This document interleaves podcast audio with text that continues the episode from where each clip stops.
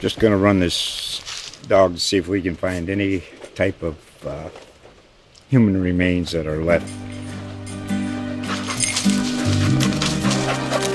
Listen to Where Secrets Go to Die The Disappearance of Derek Hennigan. From the Detroit Free Press, a new podcast set in the woods of Michigan's Upper Peninsula. Available on Apple, Spotify, Freep.com, or wherever you get your podcasts. Previously on Murder on the Space Coast. I've never killed anybody. So you didn't kill Courtney? Um, Courtney Crandall? Absolutely not. No. Jeff is a full blown villain, yes. What kind of pills is Jeff? Oxycontin. You want to know how I know?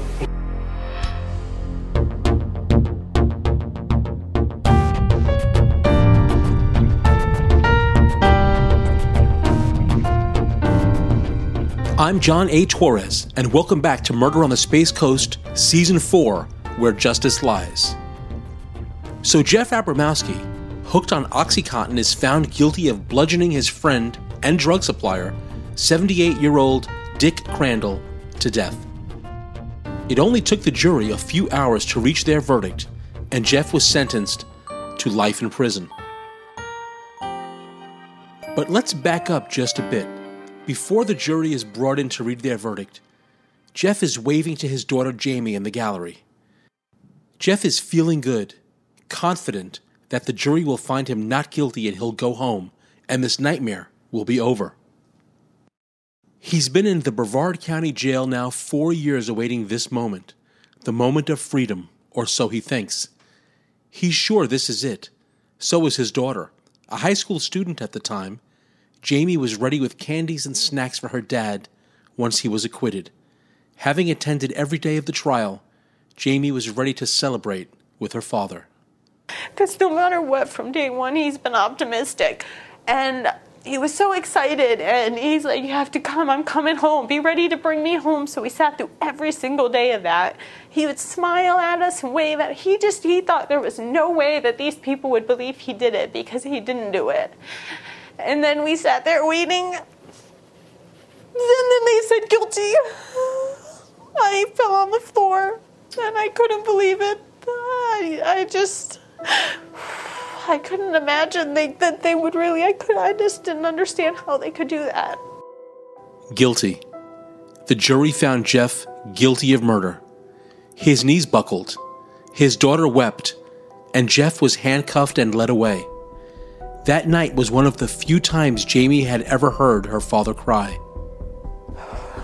And I know he called me crying. He's never cried a day since he's been in there because he said, you know, that shows weakness. You can't cry in here.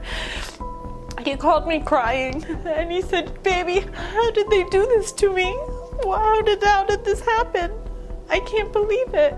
And he was so devastated that they really thought he could do something like this and that they would take him from us because all he ever wanted was to just be home with us and where he was supposed to be and they just ripped him away and we never we never thought it would last this long All Jeff Abramowski wanted was to be with his family.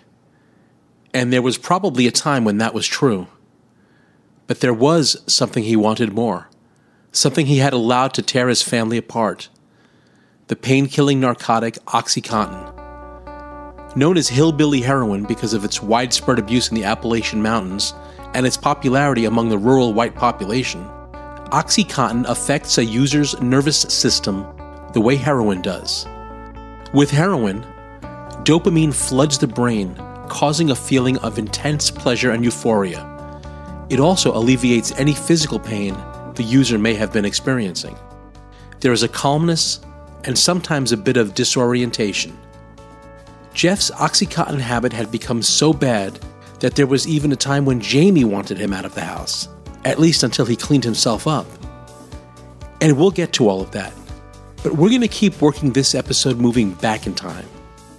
So before Jeff is found guilty of murder for a crime he insists he did not do, and before he calls his daughter Jamie from jail and breaks down, asking how could they do this to him, there was the moment when Jeff's family first learned he was facing such a serious charge. Here is Jeff's ex wife Connie 16 years later, along with their daughter Jamie, recalling how they learned the news. And so when they charged him with you know murder, how did you find out? Did he did like he call you from the jail or something? No, or- he couldn't. He never contacted. I've never spoken to him since. I've never spoken to anyone. He's never called. It had to be in the I think paper. it was Lisa, your friend, called and told us that he was on the front page. And we That might have been. got the I think it was the newspaper. Nobody ever spoke to me. We had a friend of ours call because we had no idea. We just hadn't heard from him, and we Yeah. figured, you know, maybe he was just, you know, using, and we didn't know where he was. And then we had a friend call us because it was on the floor, the website or the the paper, oh, and they said, "Your dad, Jeff's on on the paper. He killed somebody." And my mom said, "There's no way," you know, because even my mom and dad didn't have the greatest relationship. I mean, but even she to this day, if you ask her, will say there's no way Jeff would not have done that. And nobody ever asked her, even during his trials, asked her to come on. And they they were divorced. I mean, she could have easily said anything, but she knows in her heart that he would. That is not him. By the time Jeff was charged with murder, his wife Connie had already had enough and started divorce proceedings. It had been a long time coming. The last time she saw Jeff was not long after he was charged.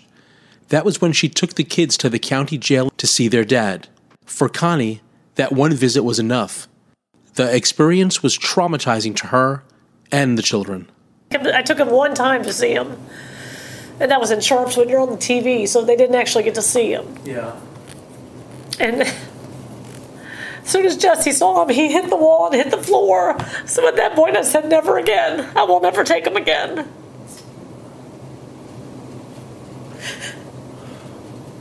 He backed up and hit the wall and slipped crying. Oh, oh, crying. And fell down on the floor and just sat there crying the whole time. He wouldn't get up, he wouldn't move. That was so dramatic. How had it come to this? How had Jeff's life spiraled this far down? Everything started when Jeff's Oxycontin use became impossible to control. I mean, he would be passed out on the floor. He would pass out going to the bathroom. I mean, he was on things that he couldn't even function. I mean, he would come home and he'd be passed out looking for things that he lost. And uh, my mom, we got sick of it. We all got sick of it because it was embarrassing if I brought friends home and he's passed out in front of the air conditioner because he thought he lost something. And so finally, we all wanted him to go. We just wanted him to be taught a lesson, basically, that he needed to stop and we needed him to get help. But by that point, it was just, it was so bad. I mean, nobody would help him. And back then, it was so big, the pain mills and the pills mills that get, the yeah. doctors wanted him. He was. Pay- my mom actually went to one of the doctors and said, "Please, he has a family. He's abusing these. You need to stop." And the doctor said, "He's paying us cash every time he comes in here. I'm not going to say no to him." Think about that for a second. That's how desperate Jeff's wife was. She pleaded with doctors and pharmacists to stop giving her husband the pain medication he'd become addicted to. Please, she asked, don't sell him anything. They didn't listen. Jamie told me that it got to a point where she was afraid of bringing home friends from school because he'd be asleep with his with his with his face in the food or Yep. or just on the Passed out somewhere. Yeah. In the car, on the floor, anywhere. And so did you have talks with him about it? I mean, All the time. I went to all the pharmacies. You did. Yeah. And what'd you say? I told him he was a drug addict. I printed a piece of paper up. I said he's a drug addict. Don't sell him anything. Don't give anything. They tell me it's not my problem. If the if these pharmacies give him pills, they're going to give him. If they get a prescription, they're going to give them to him. I went to Heshmar Hetty, which was the head of the Brevard County Department.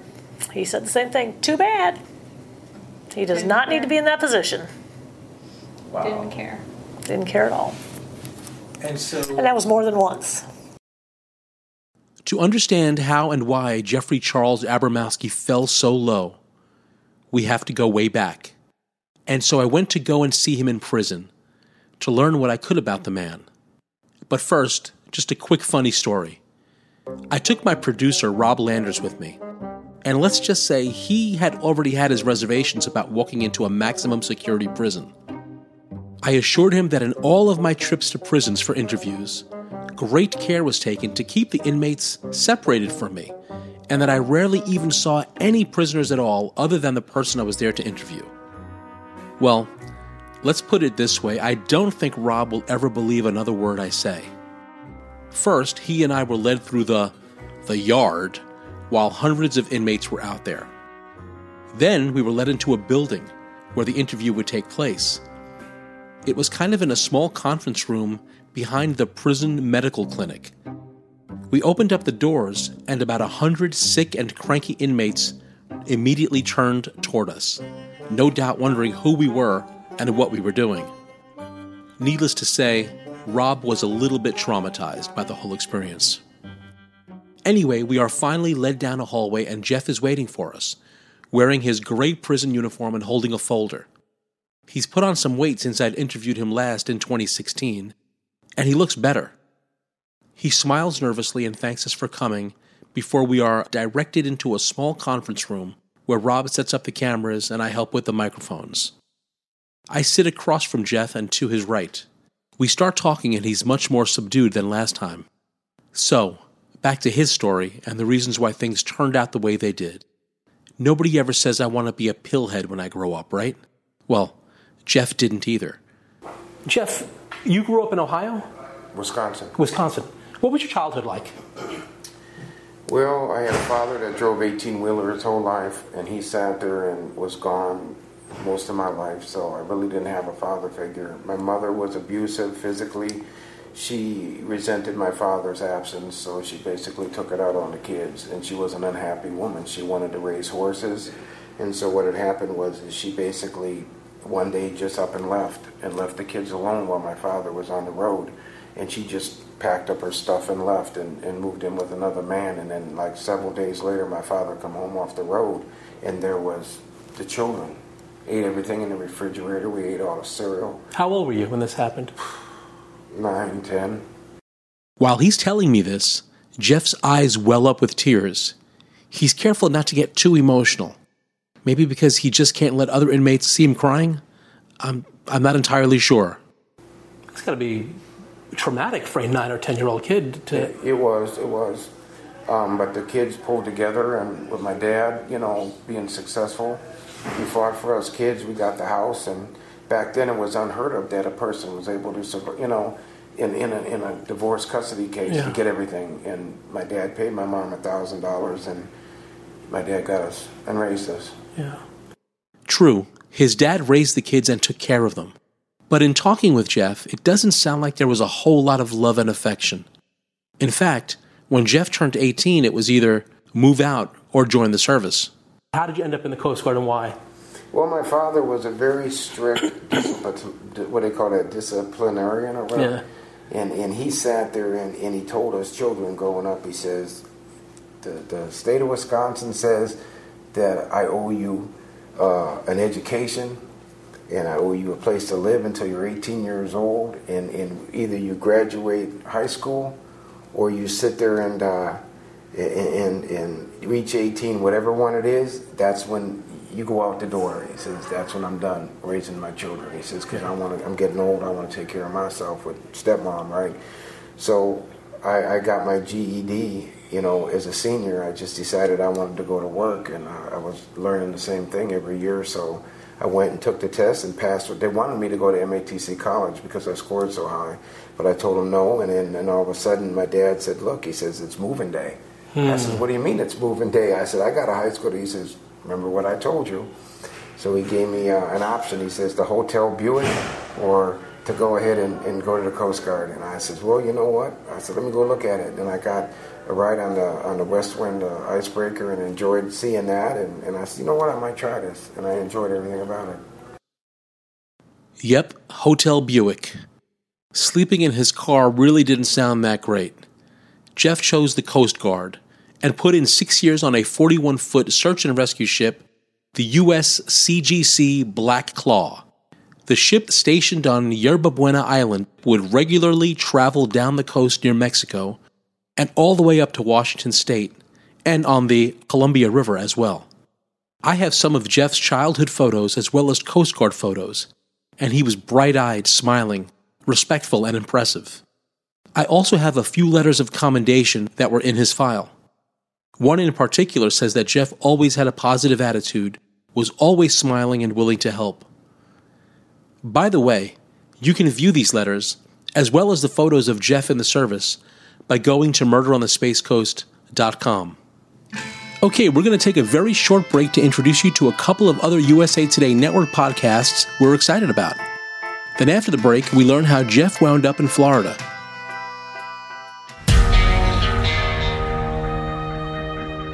They were teens, locked away for life for murder.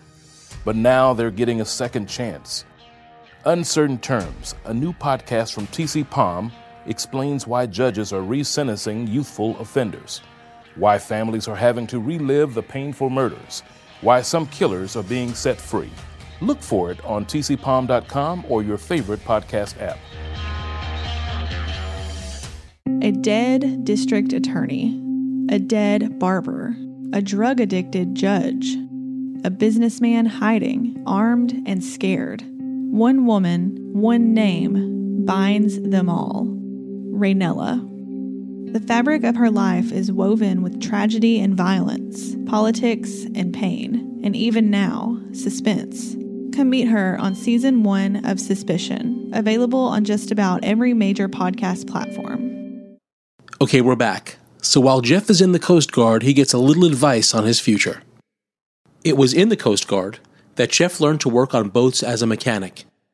He met a reservist by the name of Jim Reynolds, who advised Jeff to move to Florida when he was done serving because of all the employment opportunities for boat mechanics. So Jeff did what his buddy suggested, and he wound up in Brevard County, the Space Coast. Some of the questions I'm going to ask are a little tough, so you know, I mean, Sure. there's no offense or anything, so Sure. don't take anything. Were you taking drugs during that time, or were you clean and sober? No, I was what- clean and sober coming out of service, absolutely. I drank a little bit. Yeah. And then, um, how did you meet your wife? I met Connie. I was out uh, just hanging out with a, three or four of my friends, and, and I went into this club, and I, I At the wet spot, right? Was that the wet spot? No, it was called Spanky's. Oh, Spanky's. Okay, because when I asked Jamie, she said that she thought that you met her mom at the wet spot. No. Okay. Wow. So you yeah, so, so you met at probably trying to, you know, but anyways, so you met at a, at a like club on like Merritt Island called Spanky's. Right. I went. Uh, I met her at Spanky's, and as soon as I seen her, I instantly fell in love. Really? as- yeah, I was dating somebody else, but as soon as I seen her, I told my friend, I said, "That woman over there." I said. He goes, "Which one?" I said, "That one over there." And he says, "Yeah." I said, "I'm going to marry her and have children." He goes, "You're crazy. You don't even know her." Jeff was laughing because the wet spot is a it's a dive bar in South Brevard County, and well, let's just say it's called the wet spot for crying out loud. I asked Connie about it, and she had to laugh too. How did you meet Jeff? She already told me it was at a bar. In a bar. Doesn't sound very nice. In a bar in Merritt Island Okay. a hundred years ago. She told me it was at the wet spot. I'm like Wow. That's really low down. That's very low. Yeah. Sorry. No, it wasn't there. I've never been there. oh, was it Spanky's or something? Spanky's. And so, um, how did he ask you out, or how did he, you know, come on to you? Oh, wow. We're talking 30 years ago. I don't know. We just met there. I think friends of mine knew him, and we were playing pool. And it's went from there. We went out, and he lived in Merritt Island, so I had to drive all the way down to Palm Bay, where I live. And so, did you start dating pretty much right away, or Yes, we started dating right away. I think back then I had a cruise or somewhere I was going a month into it. And he didn't want me to go, but I left anyway. and I come home and he was mowing my grass and taking care of my cats and everything else. I'm like, okay. Good oh. guy. He was a nice person. Yeah. Yeah. And so, what else attracted you to him at that time? You know, was it his looks, or was it? Back then it was looks because it was surfer type. Yeah. He did have long blonde hair then. And so, the rest, as they say, is history. Jeff and Connie had Jamie in 1988, and Jesse followed in 1991. They married on September 12, 1991, about five months after Jesse was born. Jeff was trying so hard to be the father he never had. He worked nights and odd hours so that he could be a stay at home dad, while Connie worked more traditional hours in medical offices. And according to Jamie, Jeff just might have been the most popular dad in their neighborhood. My dad was an amazing dad. He did everything with us. He played with us. He took us to school, did homework with us. Everything that a dad should do, my dad did. Oh, yeah, we fished a lot living in Brevard County, so we were always at the river and beaches and he would play baseball outside with the kids. We lived in an apartment in Palm Bay. He would play outside with all of us. We'd play baseball, we would kick the ball, we'd go to the park. He taught us how to swim. Probably a lot of neighborhood kids how to swim as well. I mean, he was just the guy who everybody loved him because he was so fun to be around. Yeah, I mean, he's very outgoing, right? Yes, very outgoing, never really sat down. Always something, and he loved his kids. That was the main thing for him was his kids. He didn't care about anything else as long as it was he was with us. That was the main thing for him. Sounds idyllic. For Jeff, it was really simple. The only way to erase the past was to carve out a new future. She said that she couldn't ask for a better dad. that was nice. I appreciate that. I tried to do the best I can. What I did, John, is I, I did the complete opposite of what my parents did, and I and I knew, like you, you hear people sit there and they say they go, "Oh, my childhood was this, that, and the other, and that's the way I am." I I, I didn't go that route. I I thought we're going to nip it in the bud now, and I'm going to stop all that. And so what I did is is I just did the opposite of what I went through, and it seemed to work. Of course, all that changed. And that change can be traced back to one particular morning. A single fateful morning that was, as it turned out, stamped with doom for Jeff and his family. Jeff was working on cars, installing and repairing interiors, and he had a job that he had to get to. Like many families, the morning rush to make it to work on time and get the kids off to school was a challenge. It was it was getting late in the morning. I had a car to go do. I was doing interiors and cars again, and and Connie had to get to work, and and everybody was just running around the house, and and uh, Jamie was. I'll never forget it. Jamie was like with the brush, brushing her hair, and she's taking forever. And I said, Jamie, I said, you got to hurry up. I said, I gotta go. I gotta still take you all the way to school, and then go all the way over here. I said, I said, let's go. So I finally got him in the car and I started to go down the road and, and I was in the fourth grade, I believe. So you remember it then? Yes, I remember it very well. What, what happened? We lived in Woodlake Apartments on Palm Bay Road, and we were leaving to take me and my brother to school. I was in the front seat, my brother was in the back seat, and we had just pulled out basically. We were going west, and as we were driving, I was talking, and I hadn't even put my seatbelt on yet because we were just chatting and stuff. Light was green, and the other guys had the red. So I went right through the intersection. There was nobody there, and I'm driving like this, and the next thing I know, I get hit in the driver's door. And this truck came across from Chili's side and smashed. We had a two door little car, smashed into his driver's side. Um, my dad had no seatbelt on. My brother, I don't remember if he had one or not, but he went forward, split his face open. I hit the dashboard. My dad. And the whole car went, and it's going down the road. And I said, "Wow!" I said, "I just got killed in a car accident because I felt everything explode in my back, and I couldn't breathe. And I thought, wow, I'm fixing to die because it was a hard impact." And uh, I got it over to the side, and I and I, I couldn't get out my door because it was crushed. The seat was lifted up. So I jumped over the console. I didn't did my belt. I jumped over the console, and I, I flipped open Jamie's door, and there's blood everywhere. Jamie got cut across the mouth, and, and it was just from the chest restraint, and it was just blood everywhere. So I got her out and carried her to the to the sidewalk, and then I went around the other side of the car to get Jesse, and his head was wedged in from the back with the pillar post in the backrest of my seat. So I flipped it up, and he comes up, and he's all cut open, and there's blood everywhere coming out of him. So I pulled him out, I did undid his belt, and I pulled him out the window, and I carried him down. And that's when the ambulance came, and, and they brought two ambulances and took the kids in the first one, and then they come and they got me. And um, he was the one who pulled us all out of the car, even with broken ribs off of his back. And I remember people coming to help us. And he told them, like, don't touch me, just get my kids in the ambulance, worry about my kids, get me last, even though he had the most severe injuries. He didn't care. He said, I'm fine, just leave me there. Like, leave me here and take them. So they put me and my brother in the ambulance, and we didn't see him later until we got to the hospital. But they took him last because he just, he wouldn't leave. He didn't want to be taken care of until he knew that we were going to be okay. Jamie uh, was crying here too because she said that you um, you were really, really hurt.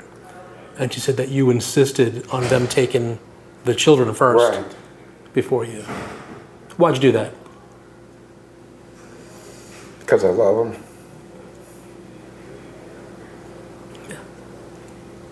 And you, yeah, that's what any dad would do who loves his kids, right? A real dad. A solid dad. Yeah, if you love your children, they're going to go first. And he had some pretty bad injuries. Yeah, he had multiple ribs broken off of his back, and that's where the pain pill addiction started. They started me out on uh, lower tabs like uh, 750s and into the 10s, and then and then eventually I started because I had so much damage done in there. It's just it's it still bothers me today, and it's been years ago. But uh, they had me on. Eventually, I got to the oxys, and then and then pretty soon it was just it escalated. Now that car accident that kind of changed everything in right. the life of Jeffrey Charles Abramowski, right? Sure did. Was that the morning that sealed Jeff's fate? Did the dark cloud of doom, the one that descended upon his life that fateful morning of the car accident, attach itself permanently? It certainly seemed to. Jeff's addiction grew so bad.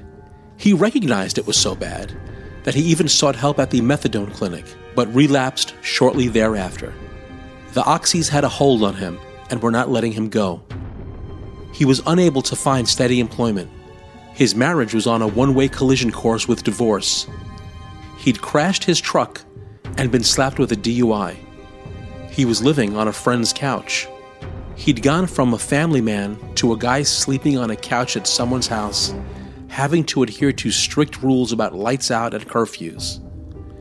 There were humiliations. But it would get worse, as you heard in the last episode. Nine years after Jeff nearly lost his life in a car accident on Palm Bay Road, Jeff's friend and drug supplier, Dick Crandall, was found bludgeoned to death inside his home at Mobile Land by the Sea trailer park. Investigators found a trace amount of Jeff's DNA under one of Dick's fingernails, and prosecutor Rob Parker said that sealed the deal. But when I took it all in, uh, the defendant claiming that he had never been scratched by the defendant when clearly it appeared that his DNA was under the fingernails, it could only have occurred that had happened, or that would be my presumption. Uh, I just felt like that was the perpetrator with the DNA and that specific uh, tag and the marker. I would have said this case, under these circumstances, certainly creates a greater uh, probable cause that this guy is our perpetrator. But was that trace amount of DNA as important as the prosecutor suggested it was? Was that really the state's smoking gun? People leave DNA everywhere, and finding someone's DNA somewhere isn't always that significant. We know that now. But then? Also, remember, police found more evidence than just a trace of Jeff's DNA under Dick's fingernails. They found someone else's hair in the dead man's hand, and someone else's blood in his sink. Next time on Murder on the Space Coast, where justice lies.